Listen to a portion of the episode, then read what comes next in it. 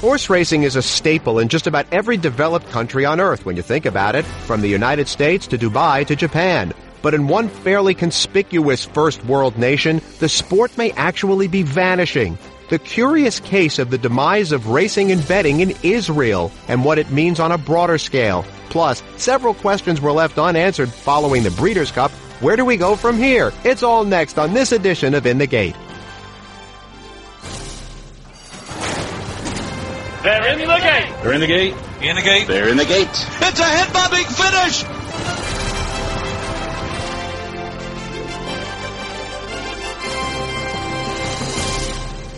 This is In the Gate, ESPN's Thoroughbred Racing podcast. My name is Barry Abrams. You can follow me on Twitter at B Abrams Voice or on Facebook at Barry Abrams Voice. You can also get us on our YouTube channel by searching In the Gate Podcast. You can get us on SoundCloud as well, which services the iTunes Store and TuneIn.com. You can get us on that little pink podcatcher app on your phone that you didn't even know you had. And now you can subscribe to In the Gate in the Listen tab of the ESPN app. For the full In the Gate experience, subscribe now in the Listen tab of the ESPN app. It's not exactly part of the checklist of what makes a developed nation a developed nation, but it seems that horse racing is a part of the culture of most countries with advanced economies. The International Monetary Fund has a list of countries ranked by gross domestic product, and on that list is Hong Kong, even though Hong Kong isn't really a country, it's a special administrative region of China, but it comes in at number 33 on the list. Hong Kong, of course, has a burgeoning horse racing industry as well. Right above Hong Kong on that gross domestic product list at number 32 is Israel, which by next summer will legally bring to an end betting on horse races. The sport had started in the Holy Land during British control in the 1930s. In the late 90s, an Israeli jockey club formed to stage races near Haifa in the northern part of the country. There were races at Pardes Hana every two to three weeks for a while. The last live horse race there was in 2008. But you couldn't legally bet on those races. It wasn't until 2012, four years after the closing of the live track, that betting was officially legalized in Israel. That's not unusual. Several Arab countries, including the United Arab Emirates, home of the Dubai World Cup, have live racing, but no betting. Once Israel legalized betting, revenue went from 64 million US dollars in 2013, the first full year, to 462 million dollars in 2016, according to an Israeli newspaper Haaretz, which means the land. Now, the Israel finance minister has declared that betting on horses, much less conducting live racing, as well as slot machines, will be banned by next summer. He has used the term tainted money to describe the Israeli government's cut of revenue from overseas betting, like races in England. It's worth noting that every single country above Israel on the IMF list of gross domestic product, except Taiwan, but including Indonesia, Thailand, Iran, and Nigeria, have some form of horse racing. Switzerland even stages races on ice. What's the big takeaway from Israel's shutdown of racing and betting?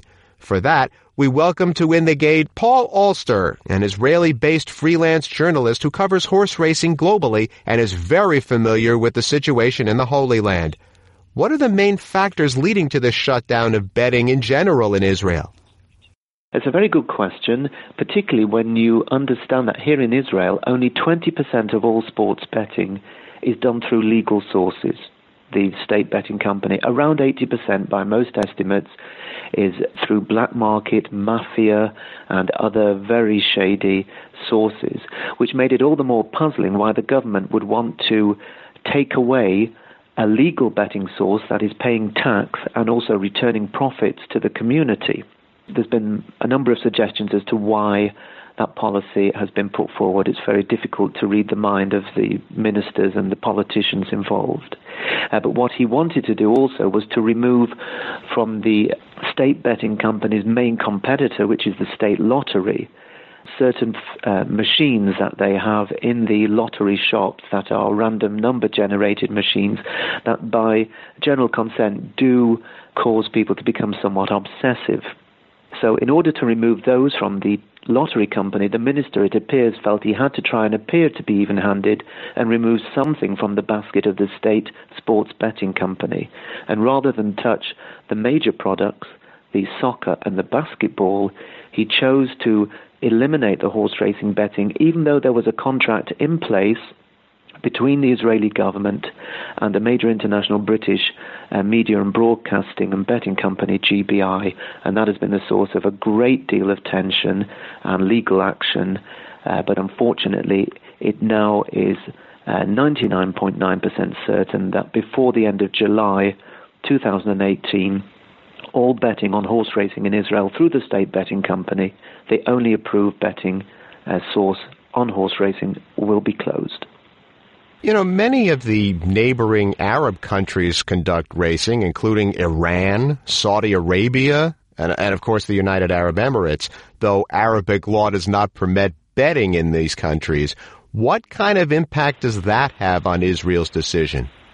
I don't think Israel will have looked even for one moment at the regional position as regards horse racing, essentially because most people in the government don't understand horse racing they don't appreciate what myself and other enthusiasts, uh, including the former European Union ambassador to Israel, uh, Ramiro Cipriano Thal, who was very supportive of our efforts to start local horse racing 10 years ago, he saw that through horse racing, a sport that is popular across uh, religions, across uh, creeds, and across peoples in the region, there was a great opportunity through this sport to bring people together.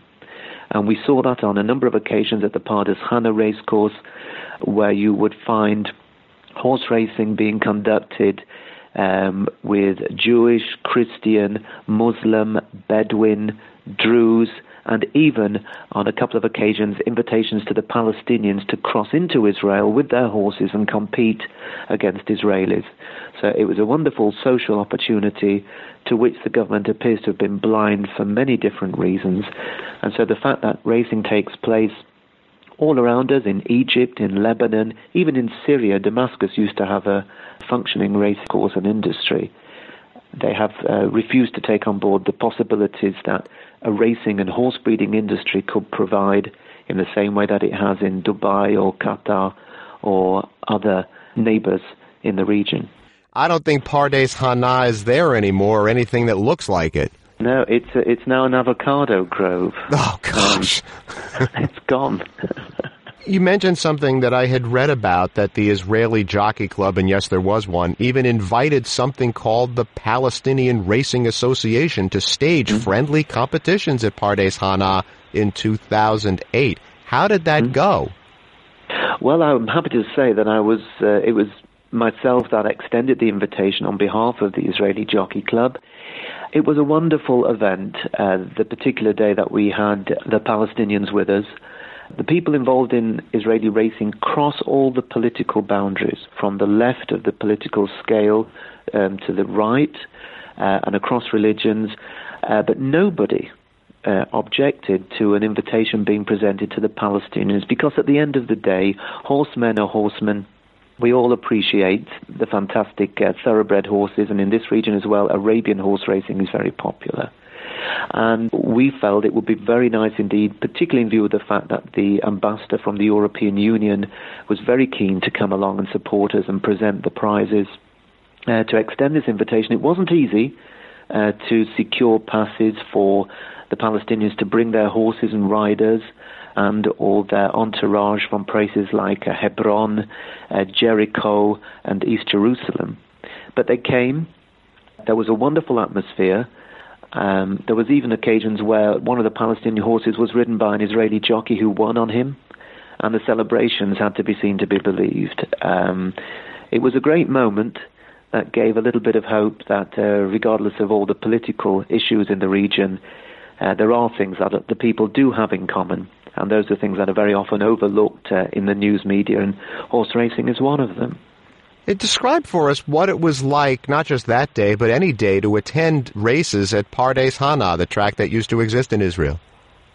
Well, It was an experience like no other I've ever uh, uh, had uh, the pleasure of. I'm originally from Britain and I raced at nearly all the British tracks and in Ireland and in Australia and Singapore, all sorts of places, Sweden. But because there was no financial support for racing in Israel, it was local enthusiasts who, through their own pocket, created a race course on a piece of farmland uh, just outside of Pardes Chana.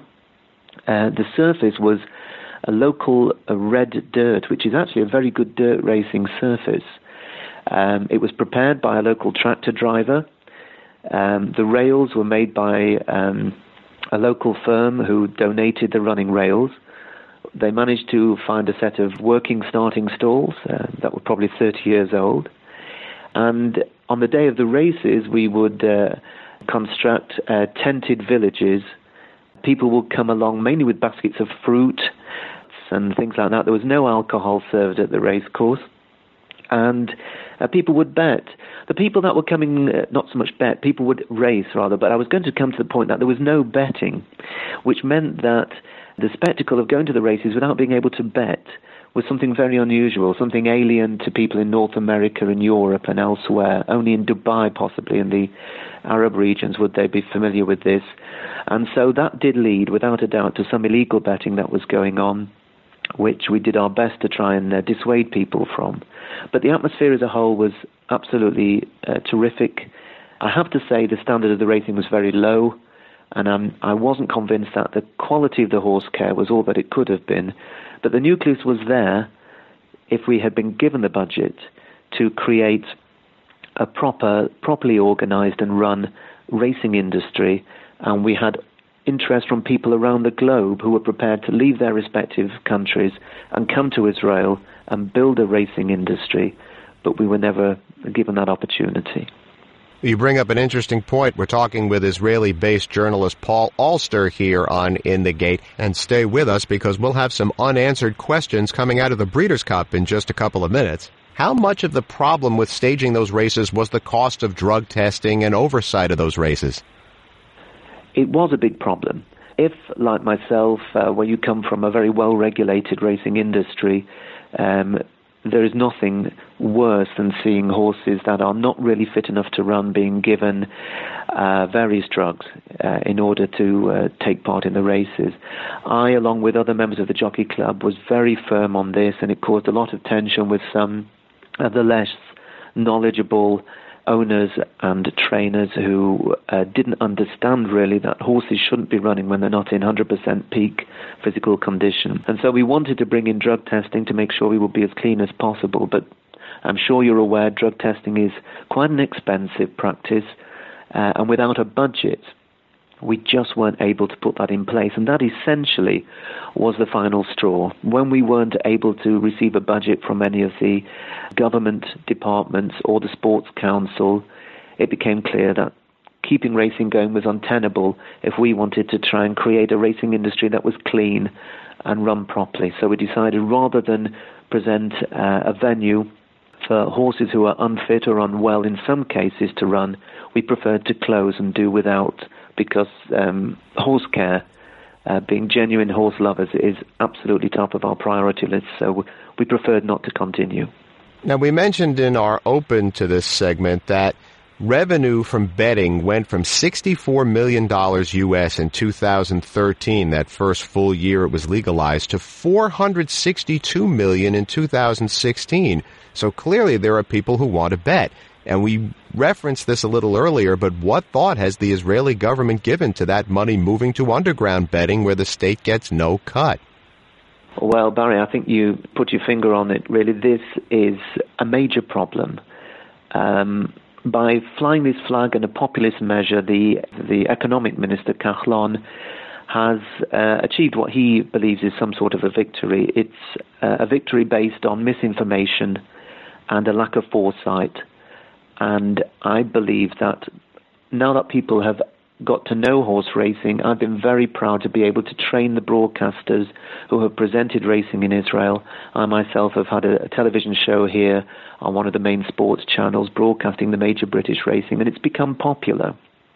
It's hard to believe that people will suddenly forget that horse racing ever existed.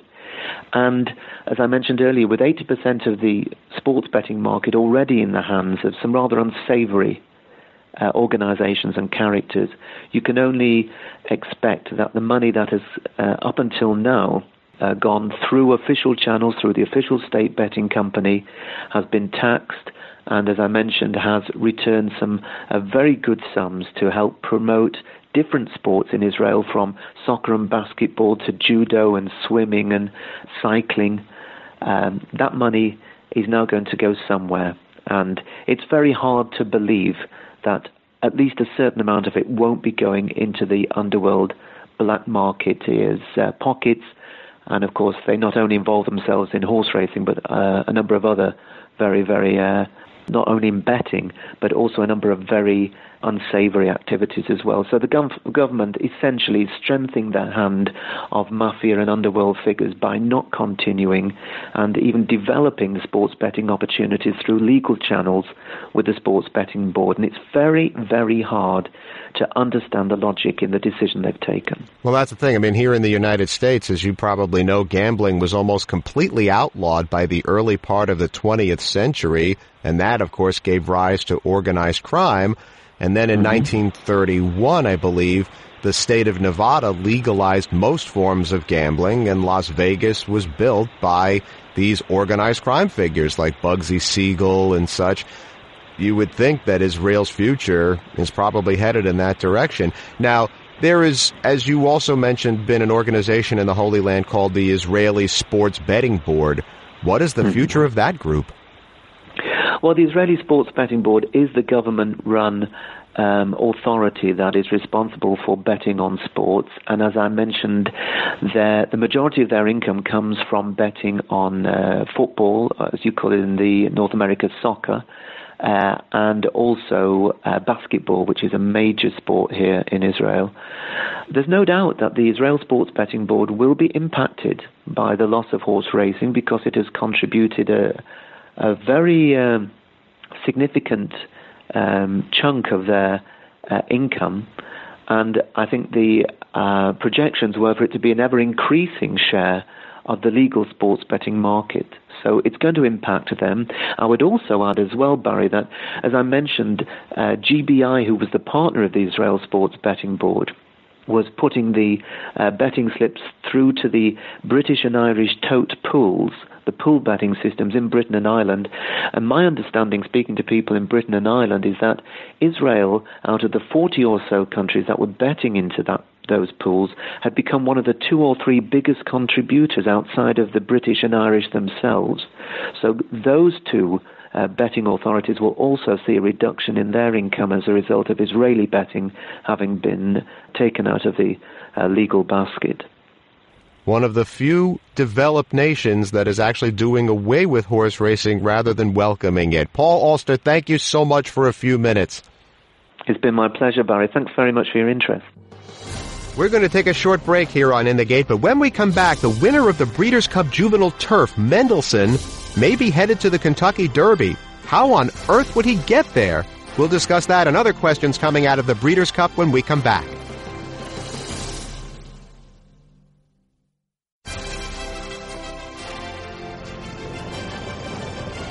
Runner along the inside, collected right up alongside. It looks like we're in for a classic in the classic. An eighth of a mile to go. Gun Runner digs deep, he finds more collected. West Coast running on third, but Gun Runner the advantage. And Gun Runner is starting to draw key to the final 16. And Gun Runner, a superb performance in the classic. Gun runner won it by about two and a half in the end.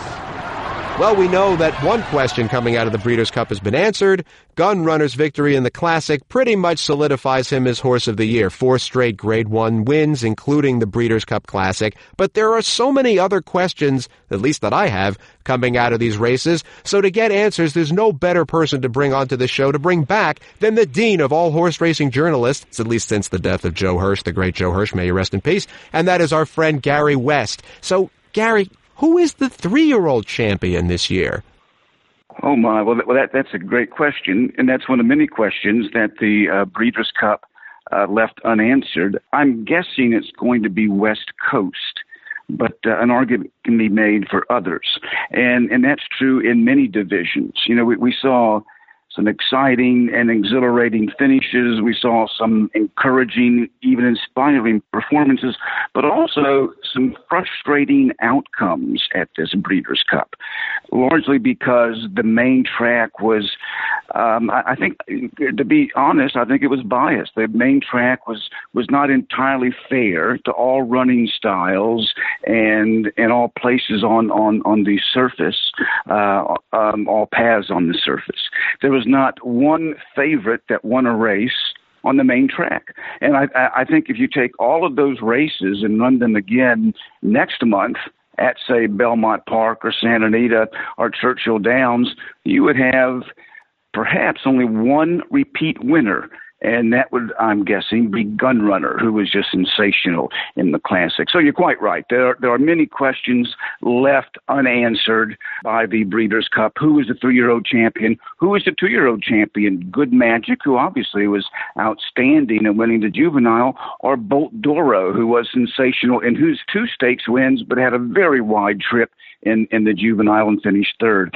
I don't know. That's going to be up to the breeders. I mean, the the voters to decide, and I think that one will especially be close. And it brings up this question that I've never t- quite understood, and I try not to show an East Coast bias, even though I'm based on the East Coast, and that is Del Mar for both of its regular meets, the traditional summer meet and now the one in November doesn't usually attract a lot of shippers from out of town. You don't see horses from the East going out to run the Pacific Classic and races like that. And so it's an unknown for a lot of trainers and horsemen. I wonder, A, if this Breeders' Cup is going to change that. And if not, do you think the breeders would have a predisposition about maybe not going back to Del Mar? Well, the Breeders' Cup, despite some bizarre outcomes, you know, we had a 66 to 1 shot winning a bar of gold, 30 to 1 shot winning. But despite some bizarre outcomes, the Breeders' Cup was a success. They they had uh, a record handle at Del Mar. Uh, the attendance was what over 70,000 for the two days, and it would have been much more, but but they they limited uh, attendance to I think what 37,000 each day because Del Mar is not a very big track. I, I think they would be inclined, given those successes, take the Breeders' Cup back to Del Mar and despite again some bizarre outcomes, the the East Coast horses, for the most part, uh, did did fairly well. Caledonia Road won the juvenile fillies. Uh, Good Magic, and East Coast horse, won.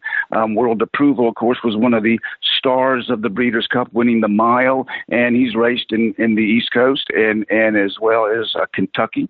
So uh, horses from from various um, points on the compass came here to win. Uh, I don't think that's a problem, but uh, they they do need to ensure that uh, every horse has has a chance to win. And I don't think that was the case in this Breeders' Cup because the inside part of the oval was not the place to be, and speed just did not hold. We had one horse in two days that uh, led throughout the win, and that, of course, again was Gun Runner, who defied the the the bias of the racing surface and and just ran a tremendous race. And of the 13 races run, only two were won by favorites, and one of those was Mendelssohn. Mendelssohn hooks off the rail, and here comes Mendelssohn with a powerful run now down the centre of the track. Untamed Domain is running on gamely as well, and Bodie Control comes late, but Mendelssohn in full flight for the wire, and Mendelssohn will go all the way. Mendelssohn and Ryan Moore have won it. Now, trainer Aidan O'Brien says that his goal with Mendelssohn, even though we ran a turf race, was the Kentucky Derby. And yes, you know, when you've won 27 grade 1 races around the world, I can understand you're getting a little confident even though the derbies run on dirt. But my question to you is, how would he do that? I know there are qualifying races in Europe, these one mile turf races. I don't really know much about them. So he has to run qualifying races to earn enough points. How is he going to do that? Well, I, I don't know what Aidan has in mind. There are ways to get into the Derby from Europe, but in order to prepare him properly, I would I would expect him to ship over early, maybe in March, and give him a race here. Mendelssohn obviously is a very good horse, but he does look to me like like he's more suited for for the turf. And, you know, we'll just have to see that when you've had as much success as, as Aidan O'Brien has had, you have to look out there on the horizon and, and wonder, you know, what's in the future uh, now and, and what goals are there left. And certainly the Kentucky Derby is one of them. Well, here's the thing. I don't know exactly when European horses begin training and really start racing in earnest, where the, the clock is. Obviously, we know here in the States you can run in Florida, in California, and train all through the year. So, is he going to train him over there, or do you think he would ship the horse over here to train? Well, I would I would guess he'd want to keep him close at hand as as long as he could. But you're right, that's the big advantage in Florida, isn't it? There's no interruption by weather to the training and the, and the preparation. But uh, Mendelssohn, as you know, a son of Scat Daddy, there's no reason to think he wouldn't make the successful transition to the dirt. But uh, at this point, he looks like a turf horse. Scat Daddy, of course, is, is sire winners on both surfaces, but I, I think he's probably a better turf sire than a main track sire. But I obviously can't presume to speak for Aidan O'Brien, but I, I would guess he would keep him close at hand until until he had to come over here. Very interesting. More grist for the mill. As always, Gary West, a pleasure to be with you. Have a wonderful holiday season. You too, Barry. My pleasure indeed. Take care. Our thanks to Gary West and to Paul Alster. We like to think of sports as being a meritocracy, where the only defining characteristic is skill. But now comes an accusation that sounds all too familiar and which, if true, would leave me feeling ill.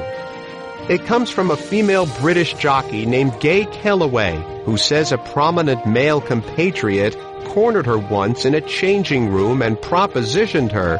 To think it would work makes him an idiot. One thing I did not realize in the world of British racing, of hired help, women are 70%. Who knows how many others have experienced this pain? The female jockey story might not even make a dent.